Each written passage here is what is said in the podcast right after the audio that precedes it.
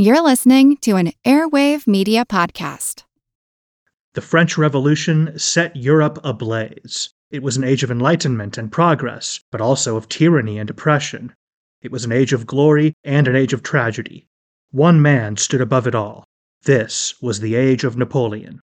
I'm Everett Rummage, host of the Age of Napoleon podcast. Join me as I examine the life and times of one of the most fascinating and enigmatic characters in modern history. Look for the Age of Napoleon wherever you find your podcasts.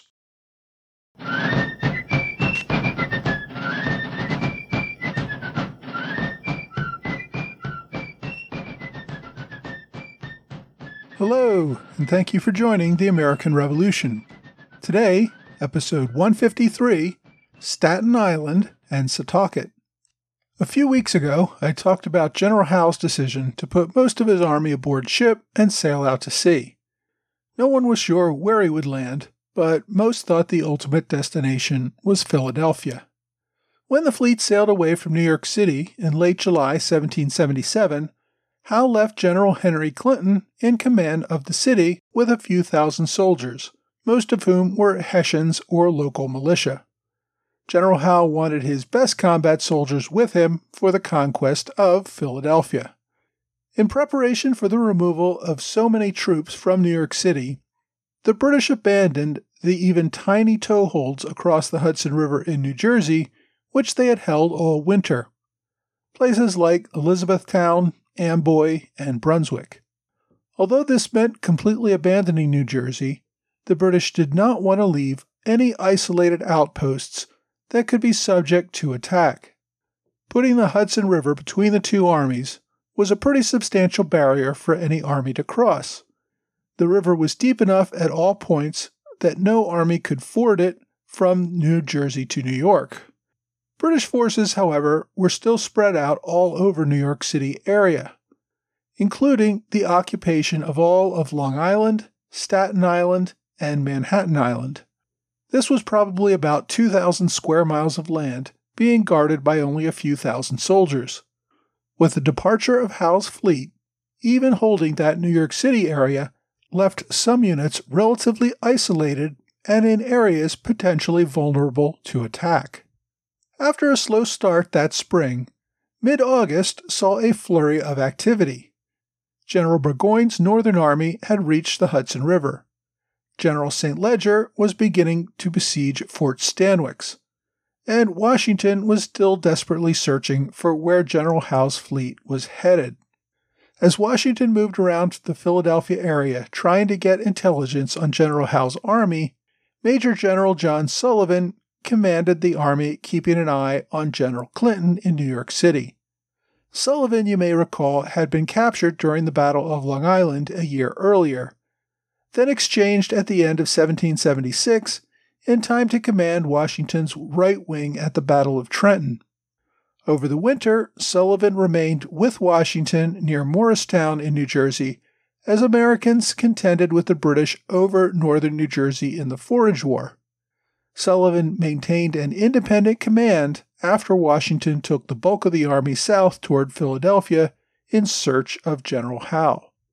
Sullivan expected that at some point Washington would determine that Howe was headed for Philadelphia or some other point further south.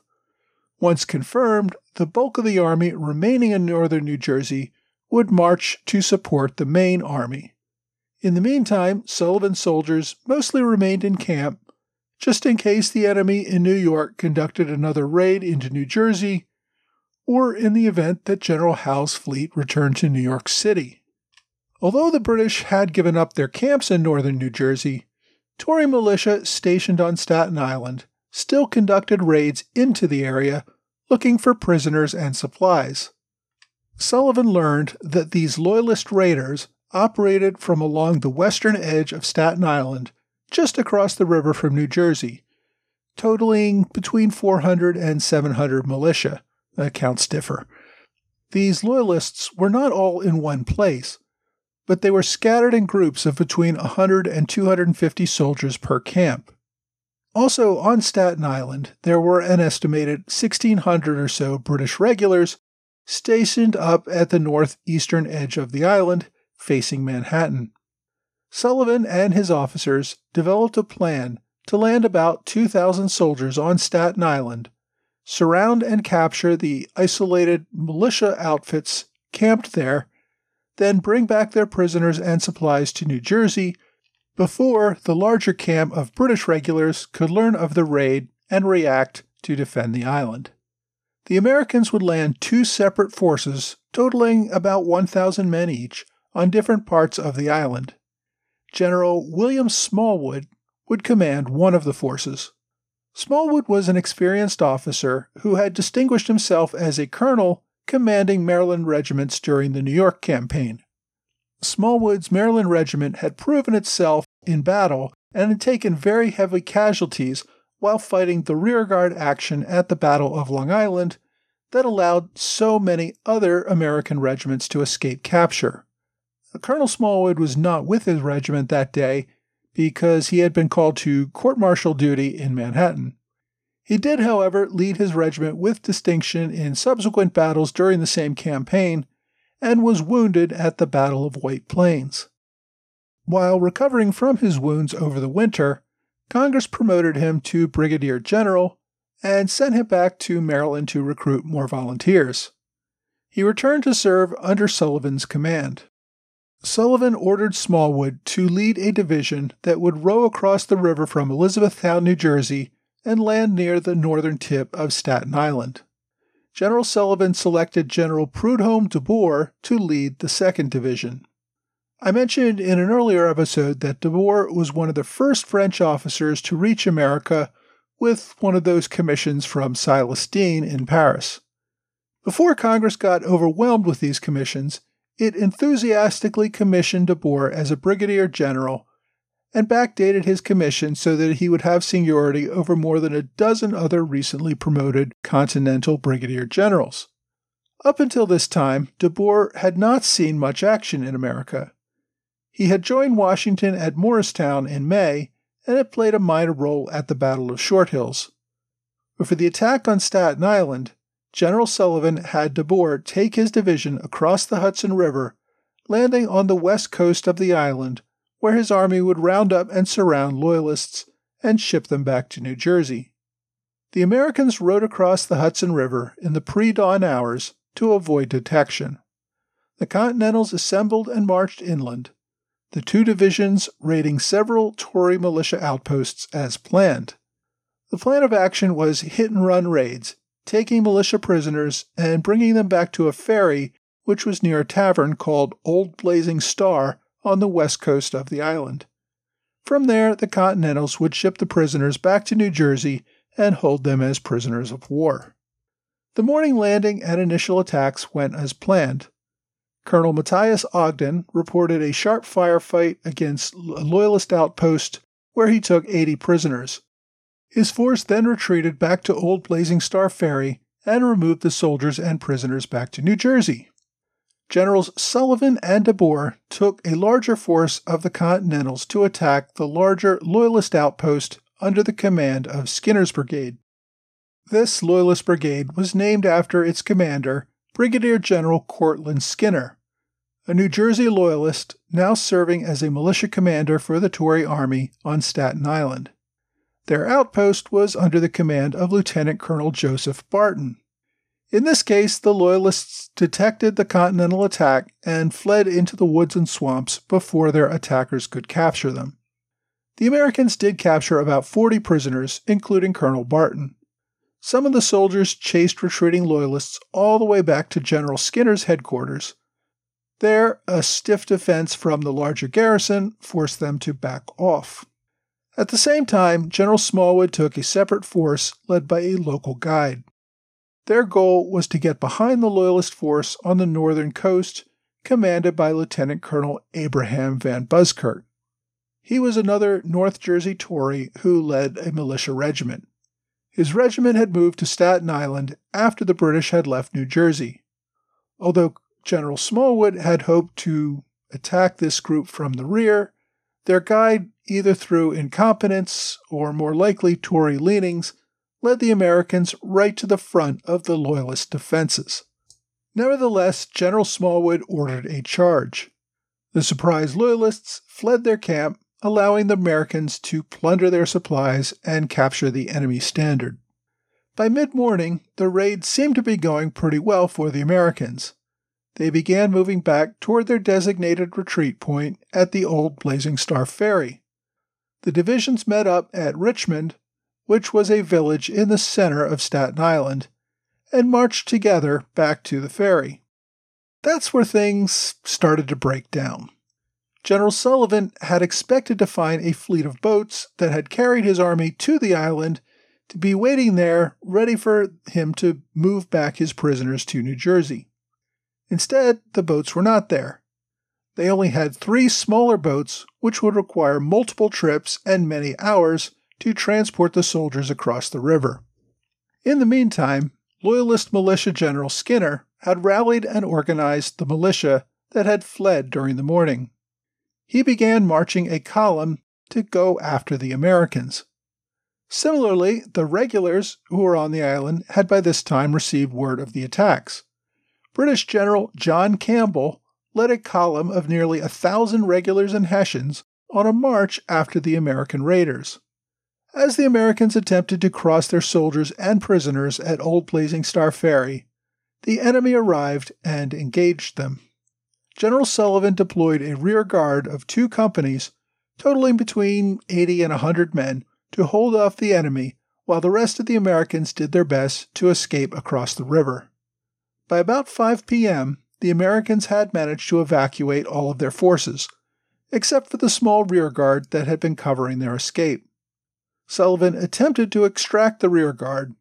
However, the boats he deployed refused to come near shore for fear of taking enemy fire. By this time, the British had brought up artillery and could fire on the boats from the shore. The frightened pilots tried to return to New Jersey. The Americans on the New Jersey coast fired on the boats in order to force the pilots to go back to Staten Island and pick up their retreating comrades. As a result, the pilots simply sat in the middle of the river trying to avoid fire from either side. Eventually, the men in the rearguard ran out of ammunition. The much larger British and Loyalist force overran their position, capturing about half the American defenders still on the island. The rest of the soldiers jumped into the Hudson River and swam across to New Jersey. Overall, the Americans considered the raid a failure. The British had managed to capture about 150 of the raiders, although the British commander reported to his superiors that he had captured 259. The Americans lost about 10 killed and 20 wounded. General Sullivan reported to Washington that he held about 150 enemy prisoners, although he's kind of vague on whether all of them were captured on this raid. It appears that many were not and had been captured earlier. The British reported only 89 missing after the raid, with another five killed and seven wounded. General Sullivan would later face a court martial over complaints that the raid was not properly organized, that the goals of the raid did not justify the risk, that the evacuation of the island was bungled, and that exhausted soldiers were marched away without a chance to rest in New Jersey after the battle.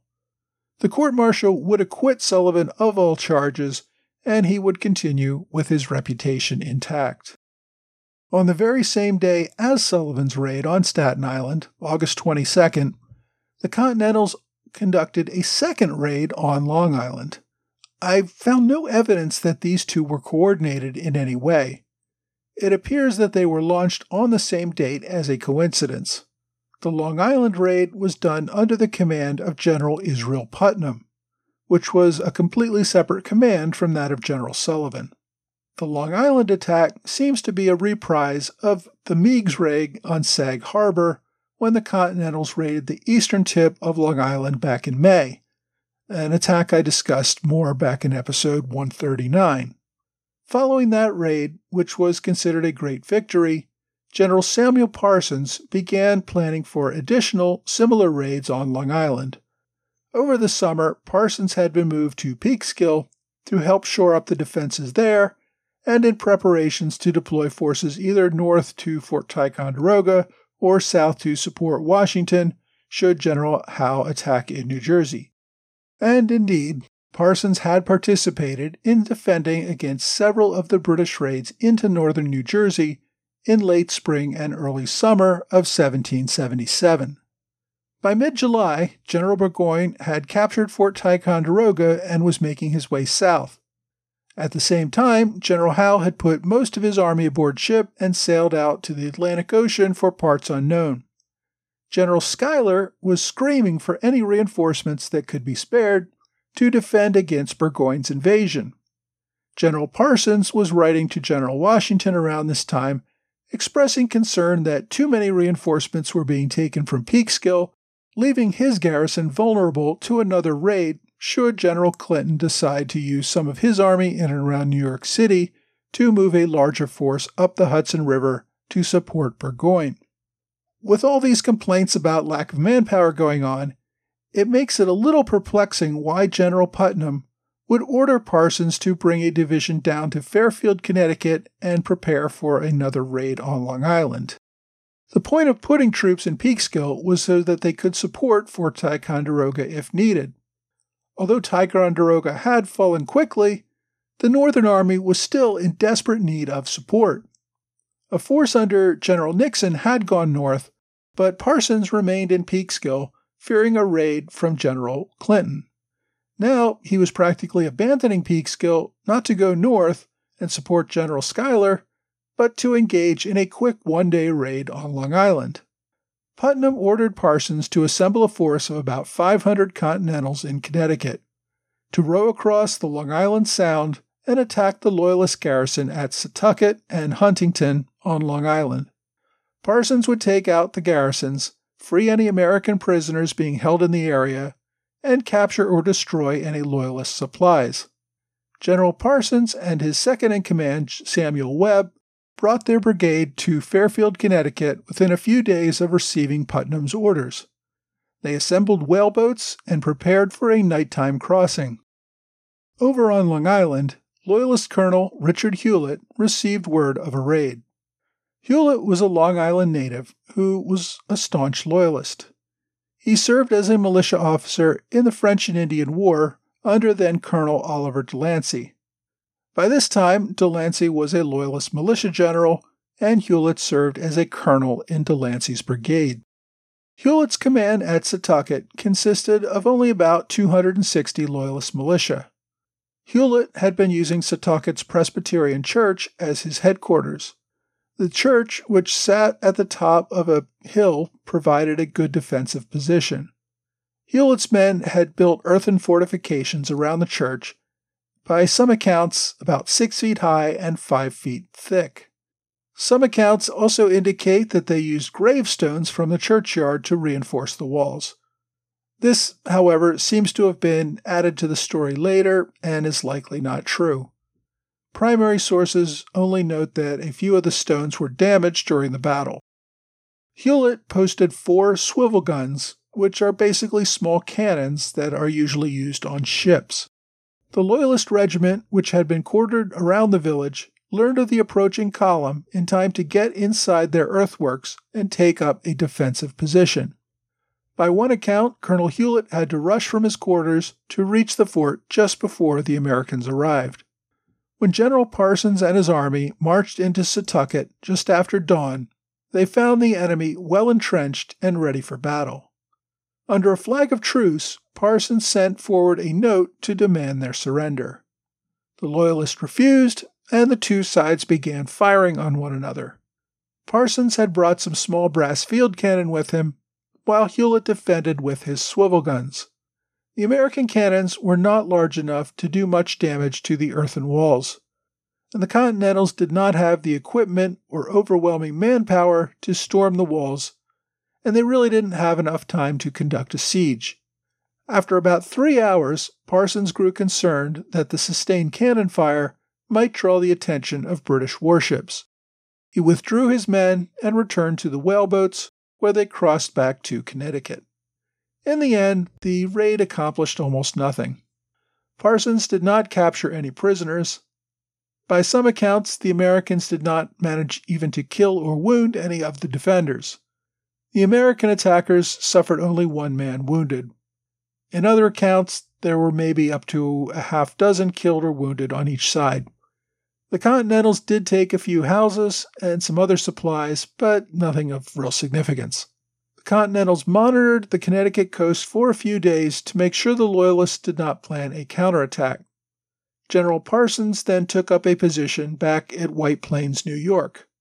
From there, he kept surveillance on the British forces in and around New York City to make sure General Clinton did not try to launch some sort of offensive up the Hudson River. Parsons reported to General Israel Putnam, who by this time had moved his headquarters to Peekskill, and Parsons also reported to the new governor of New York, Governor George Clinton, no relation to British General Henry Clinton.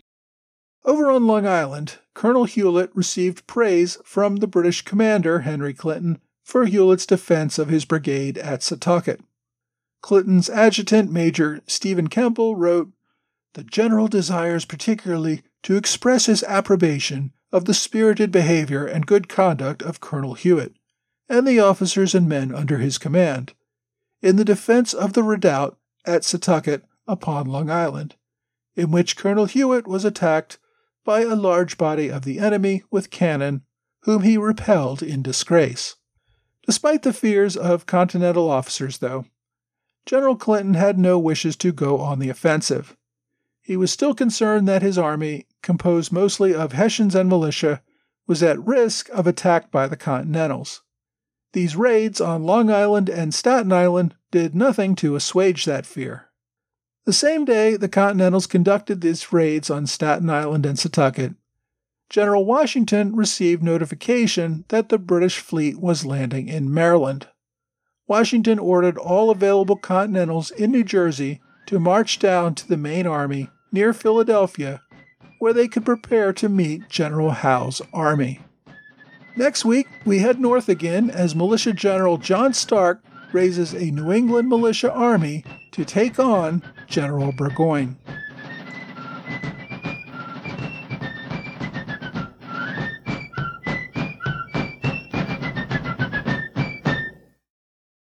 This episode is supported by the food delivery service Factor. It's spring now, and we all want to spend more time outdoors enjoying life, not the kitchen. Factor ensures you have fresh, never frozen, chef crafted, dietitian approved meals that you can prepare in just two minutes. Each week, you get a menu of 35 meal options as well as 60 add ons, including breakfasts, on the go lunches, snacks, and beverages. You can customize your orders to get as much or as little as you want each week and can pause or make changes to your orders at any time. Factor is less expensive than takeout, and every meal is dietitian approved to be nutritious and delicious. It's the perfect solution if you're looking for fast, upscale options done easily.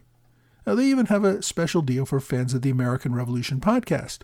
Head to factormeals.com slash ARP50 and use that code ARP50 to get 50% off your first box plus 20% off your next box. That's code ARP50 at factormeals.com slash ARP50 to get 50% off your first box plus 20% off your next box while your subscription is active. Hi, thanks for joining the American Revolution Podcast After Show. Thanks to Trey Nance for his continued support of the podcast at the Alexander Hamilton level on Patreon. Also, thanks to my first Zelle donor, Brian Locke.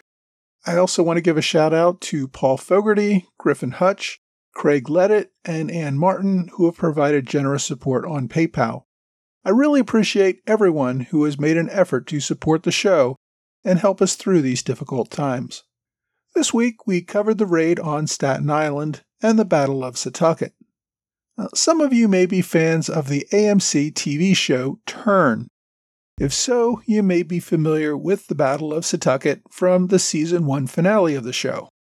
I love the show myself, but it is historical fiction. It's not a documentary.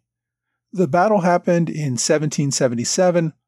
The Culper spy ring on which the show is based did not form until 1778. On the show, the main character, Abraham Woodhull, was married and had a kid. In reality, at this time, he did not. He was not married, he did not have a kid. Also, there were no public hangings going on during the battle. The British did not hold hostages in the church. There were no British regulars at the battle. Although Major Hewlett was in command on both the show and in reality, in reality he was a Tory militia officer. On the show, he was a British regular. So, as I said, it's a great TV show. I recommend everybody watch the show Turn, but don't try to learn your history from watching it. In truth, the raids on Staten Island and Setauket did not really accomplish much of anything tactically. The raids did, however, confirm that British General Henry Clinton's fears that he was defending too much territory with too few soldiers. So, raids like this did help keep him on the defensive rather than considering any sort of offensive actions. If you would like to read more about Long Island during the American Revolution, you may want to pick up this week's book recommendation. It is called Lost British Forts of Long Island by David M. Griffin. This book does not necessarily tell the story of the battles fought there in any great detail. Rather, it is a look at the British defenses on Long Island, including details about what happened to the forts after the war. So, if you have a particular interest in Long Island history, then you may enjoy this book. The author, David Griffin, works in the New York City area in the field of architecture and interior design, so that may explain his interest in and focus on fort design in this book. He has an obvious interest in the Revolutionary War era and has also written several articles for the Journal of the American Revolution. The book, which I think is his first, was first published in 2017 and is rather short at around 120 pages, not counting notes and index. As I said, if the topic of Long Island forts is of interest to you, then Griffin's Lost British Forts of Long Island is one you may like. For my online recommendation this week, I want to take a closer look at the commanding general of this operation, John Sullivan. General Sullivan plays a very active role in our story so far, he was one of the Army's most senior major generals, receiving his appointment the same day in 1776 as Nathanael Greene. Sullivan frequently had independent commands during the war, which is a sign of the faith that General Washington put in him as a field commander. Although Washington trusted him, Congress did not so much. Sullivan was never really a favorite of many within Congress. Some criticized him for carrying General Howe's message of peace proposals after the Battle of Long Island, and Sullivan just didn't play political games that many other officers seemed to do well in furtherance of their careers. Sullivan had been taken prisoner for a short time at the Battle of Long Island, but he was relatively quickly exchanged for British General Richard Prescott. Other than that period, he was an active general in the field for the first half of the war. He was one of the major generals that Washington counted on, not only as a field officer, but as a man who had Washington's back in the ongoing political games with Congress. As I mentioned in the main show this week, Sullivan would be criticized for his raid on Staten Island, but would be acquitted by a court of inquiry. Again, this was Congress second guessing his military decisions, and General Washington and his fellow officers clearing his name. General Sullivan would resign his commission in 1779, ostensibly for health reasons, but it seems mostly because he was sick of the way Congress treated him. He was only 39 years old when he left service. When he resigned, Sullivan wrote to Washington warning him that Congress and others were still playing political games to push Washington aside. After his resignation, Sullivan was approached by people representing the British military who tried to gauge his interest in switching sides. While he was upset at his treatment by the Continental Congress, he was not at the point of treason and declined the offer. The British did try this with a number of high ranking American officers who seemed disaffected, with, of course, their only really high level success being Benedict Arnold. Several months after leaving the Army, New Hampshire sent General Sullivan to the Continental Congress as a delegate. He spent a relatively unhappy year there and then returned to New Hampshire, where he served as Attorney General for many years. Many years after the war, President Washington would appoint Sullivan as a federal judge. So, John Sullivan has a long and interesting career, despite not being one of the most famous names from the war. Which brings me to today's online recommendation an ebook on archive.org called The Military Services and Public Life of Major General John Sullivan of the American Revolutionary Army by Thomas Amory.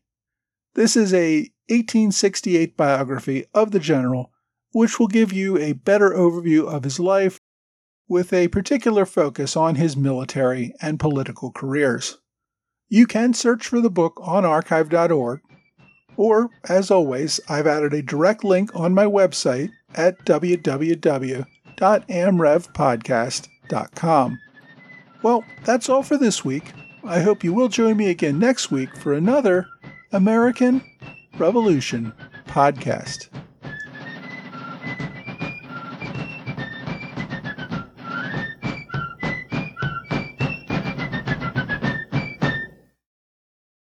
What does Sputnik have to do with student loans? How did a set of trembling hands end the Soviet Union? How did inflation kill moon bases? And how did a former president decide to run for a second non consecutive term? These are among the topics we deal with on the My History Can Beat Up Your Politics podcast. We tell stories of history that relate to today's news events. Give a listen. My History Can Beat Up Your Politics wherever you get podcasts.